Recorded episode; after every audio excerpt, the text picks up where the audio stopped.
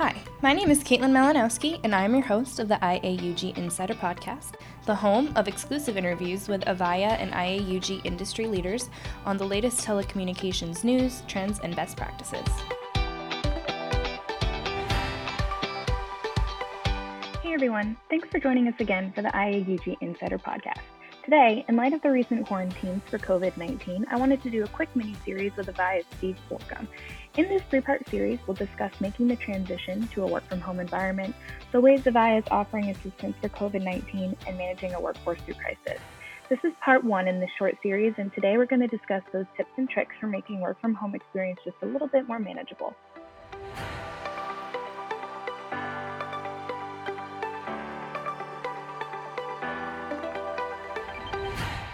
Okay, good morning, Steve. How are you doing? I'm doing well. Thank you. Good, good. Glad to hear it. So, um, I just wanted us to chat through a little bit today. I know that you're doing a lot to work with Avaya in the COVID 19 crisis and everything. And so I just wanted us to kind of chat and see how you're handling things and how the company's handling things, how your team is doing. Um, so, are you, do you always work from home or is this a new transition for you? Uh, this is a new transition. I work remotely because uh, I'm on the road pretty much most weeks. So, actually being in the house is a been a bit of a challenge, and it's been interesting. Uh, I, I've said to people that this is going to be a big stress test for even the people who think that they're ready to work from home. You're going to find things that you're not ready for. So, for example, in my house, we have everybody in the house now, and everybody is streaming and gaming and doing whatever they can to get through this. And what I realized is my home network doesn't support device prioritization because I've had a couple of hiccups and I said, well, I got to prioritize my laptop over everybody else's traffic. But my home network doesn't support that. So that's just one little thing that I've got to deal with once this, you know, situation passes. And I would imagine most are probably, even if you're the most seasoned work from home veteran, you're probably finding things that you're going to have to fix after. Mm-hmm. That's something I honestly didn't even think about. There's only two of us in my house, so it hasn't really come up. But I didn't even consider that everybody being on the internet at once is probably causing some issues. We've had a little bit of that just with our team and their internet broadband network, whatever it is. So we were just kind of working through that, but it hasn't been anything that I've had an issue with. But I'm sure that there's a lot of families that are all stuck in their house together, all trying to use the internet at once. So, I'm and sure it's not just families; it's also neighborhoods. So, you know, I use a cable internet connection, and cable internet, by its nature, is shared among a neighborhood. So it's I'm not even just fighting for bandwidth within my own household. I'm fighting for bandwidth among my neighbors. And you know, I I was not a giant fan of the 5G hype before this thing because I always looked at it and I said LTE is fast, more than fast enough for my mobile devices, and it's not even everywhere yet. Let's finish that before we start worrying about the next big thing. Uh, I'm I'm a 180. I'm a total believer now. You've got to be able to offer more options because, you know, for my house, for example, I literally have cable internet and that's it.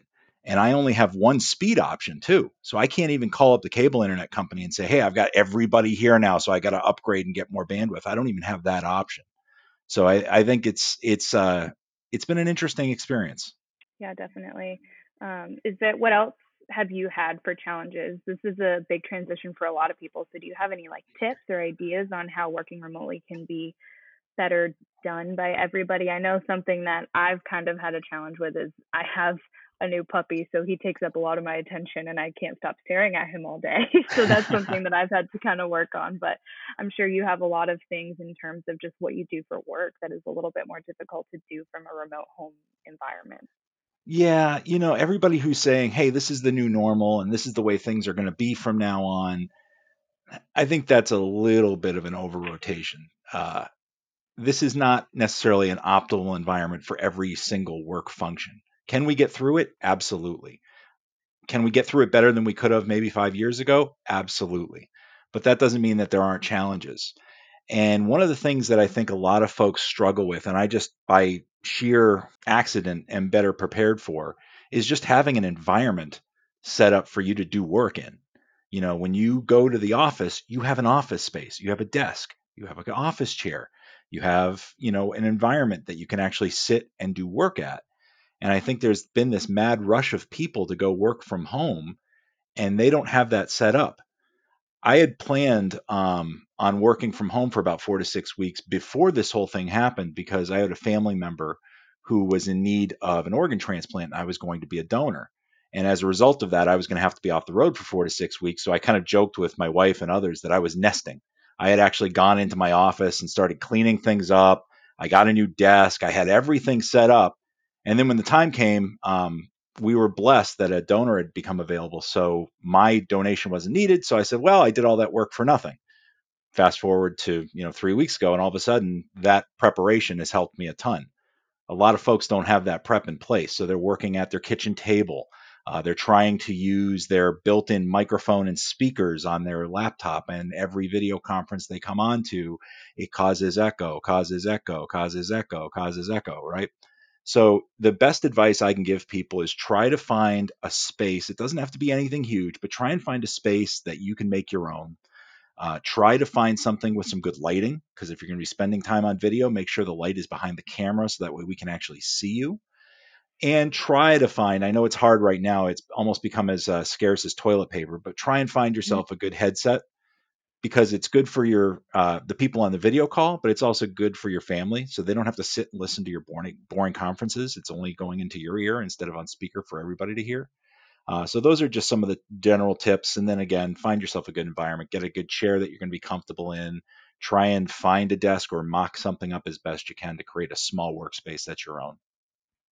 Sure. Yeah, that's definitely something I've had to try and figure out myself. Um, we just got told we're doing another two weeks of working remotely. So I need to figure out somewhere that I can go because I've been on my couch and it is not as easy to focus as it might be at a real desk. So that's something we're definitely trying to figure out just in our house. We don't have a desk or an office room set up just because this isn't something we've ever really anticipated happening. So just sure. trying to figure that out and set up a space is difficult. We were using our dining room table, but it's just not that big and it takes up the whole kitchen and we just are trying to figure something else out to make it the best for both of us. But yeah, I think that's get that gets lost. A lot of the the chatter on Twitter and everything is like everybody's going to start working from home from now on because everybody's going to see how great this is and you know how you don't have to commute. There's a lot of benefits to working from home.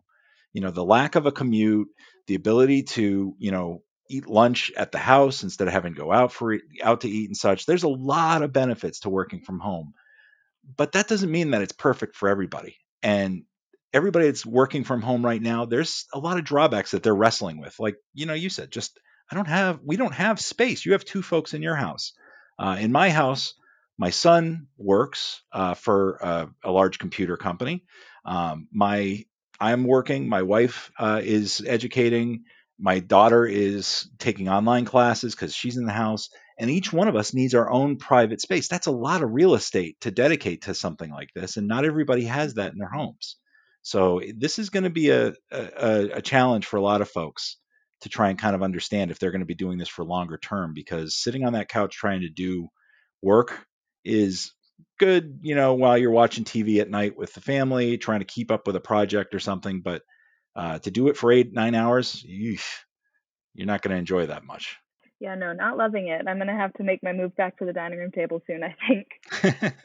something else I've kind of had a hard time with, and I'm curious if if you ever do or if other people are doing. This may just come with having a set space, but I feel like I find myself getting distracted way more often working from home, just because there's things everywhere. It's, oh crap, there's a load of laundry in the laundry machine. Mm-hmm. I might as mm-hmm. well just go change that while I'm here. Or it's you know, oh my mm-hmm. mom called, but I'm working, but I can still answer because I'm just sitting at home. So even though I have all this stuff I have to do, my mom called, so I might as well chat with her. So it's just little things like that that come up, and you don't even really think like, oh, this is interrupting my workday because sometimes it's hard to even feel like it's a workday when you're sitting at home. So something I definitely miss being in the office is just having that focused eight, nine hours of the day where you're sitting at your desk and you're doing your work. And if you have a question, if I need to ask Mackenzie something about membership, I can just walk down the hallway and ask her whatever I need to talk about, or same with Paige, they're just right there. It's easy to chat with them. So I'm not having to Teams them or call them or set up a meeting and try to figure mm. out what we're what we're going to do for the next steps on this we can just kind of set up a quick meeting and go into a conference room and chat it through so those are some of the things that i've felt a big difference on and i think a lot of us on my team are feeling it because we're such a collaborative environment in our office that being so separated and so distant is just kind of taking a toll on how well we can work together. And I think it's being a big test for us. It's something that we're really trying to figure out how to adjust to because it's just so different than what we're used to. Yeah, there's a million different variables, and one of the one of the variables is just presence. You know, some of the best ideas come from those drop-ins, right? Dropping by somebody's office because you saw the door open, and sometimes a conversation about nothing sparks an idea about something, something really big. And it's hard to replicate that when everybody is working from home. It can become very solitary for people. And you know, you hit the nail on the head for something. Part of the challenge with a work from home environment becomes everything is very scheduled. You know, I, I need to check somebody's schedule to ask them if I can have a an hour of their time to talk about something. And that creates two challenges. One, it's an inhibitor to a collaborative, innovative process right? Again, those drop bys, the, you know, catching somebody at the water cooler who mentions, "Hey, did you hear that we just announced this?" It becomes a bigger challenge. The second challenge that I think a lot of people um, mistakenly think of as a benefit with work from home is the, you know, you you kind of did it in inverse a lot of people say, "Oh, I'm so much more productive when I work from home because I don't have people coming by saying, "Hey, did you see Game of Thrones last night?" or "Hey, did you see the Sox last night?" or "Hey, did you hear Tom Brady's no longer playing for the Patriots?" uh, oh, God, that one hurt. Um, I know. I don't want to talk about that. Can't go yeah, into it. even just saying it hurt. Oh God. Um, at any rate, but what gets missed is those same conversation patterns, both from a peer-to-peer relationship. So like you just described, you, Paige, and uh, Mackenzie, when one of you has an idea, getting everybody together and just bouncing things and refining things and making it better. But then second, the the leadership role, just being there for your people. I mean, how many times do you hear a manager say, "Hey, my door's always open. If my door's open, come on in. I, whatever's facing you, let me know." Well, how do you recreate that open door environment when somebody can't walk by and see if the door's open or not. So one of the things that I've done to try and uh, help that is I've created what I call office hours, and I've started to see this idea spreading among uh, peers and colleagues, and I, I really can't minimize how excited I am that it's spreading and people are enjoying this. But what I do is I just open up my video conference bridge for a couple hours and I just let people know, hey, I'm going to be in the office during this time window. Feel free to you know drop by, say hello, uh, ask a question. If you want to see a demo, you know more than happy, whatever. Just any ask me anything time, and it's been really popular. And I'd like to see more leaders do that to make themselves just broadly available. There's no cost. You open up the video conference, and if nobody's there, you just keep working, right? So there's no cost incurred but the return is immensely powerful. I mean, I the first time I did it, I sat and thought nobody's going to come to this, but you know, I'll just do it. I'll keep working. Each one of my sessions has been pretty much nonstop with people coming in and then leaving, and another person coming in right behind them. Uh, so a couple times I've had three or four people all on my bridge at the same time, and it's been really rewarding. I've gotten to know people better. Uh, people have gotten to know me better people have been able to ask questions and we've been able to kind of work through this whole work from home uh, situation and i think that's invaluable and i think there are ways to to even though we're working in a solitary environment we don't need to become solitary creatures. We can still foster that collaborative environment without making it a, a, a scheduled event. Right yeah that's a great idea. We're doing nothing quite like that, but even just as a marketing team as a whole, we're trying to schedule like lunches that we have together or a happy hour in the evening on one of the days of the week just because we're really missing that in-person collaboration. We were such a collaborative team. We were always meeting and I would pop in in my manager's office and say, "Hey, do you like the way this looks? Yes, no. What do you think about it?" And then just pop back out and keep working. So I think that's something that we're definitely feeling. So having those open hours are really great. And I know um, Marilyn talked about it briefly on the town hall we had the other day. So she loves them and she was definitely promoting that people pop by and say hello to you.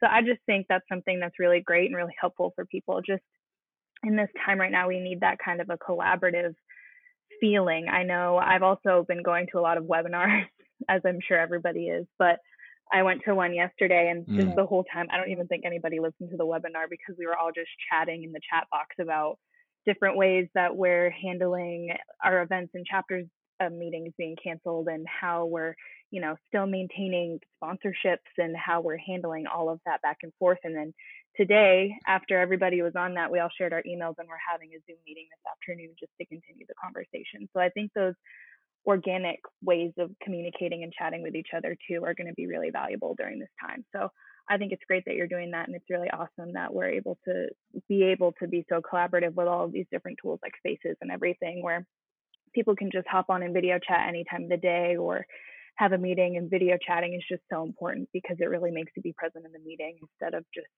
passively listening and doing something else on your computer or looking at your phone. So I think it's really great that we're trying to be so collaborative and use all these new tools and processes and make sure that everybody's still staying and maintaining their focus while they're doing all of these different things to, you know, update yeah. and combat and figure out what the heck's yeah. going on.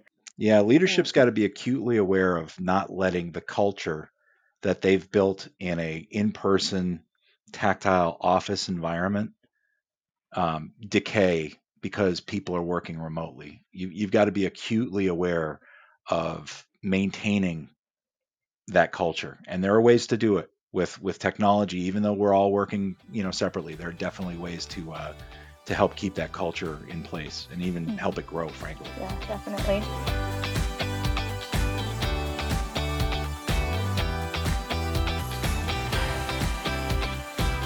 Thanks again for listening. Be sure to tune in for tomorrow's release of the next episode, where Steve and I will chat through the many ways that Avaya is supporting their customers through this situation. The IAUG Insider Podcast is brought to you by the International Avaya User Group, the world's largest international organization for communications technology professionals. Each episode is written, organized, and hosted by me, Caitlin Malinowski, and produced and edited by Katie Norton.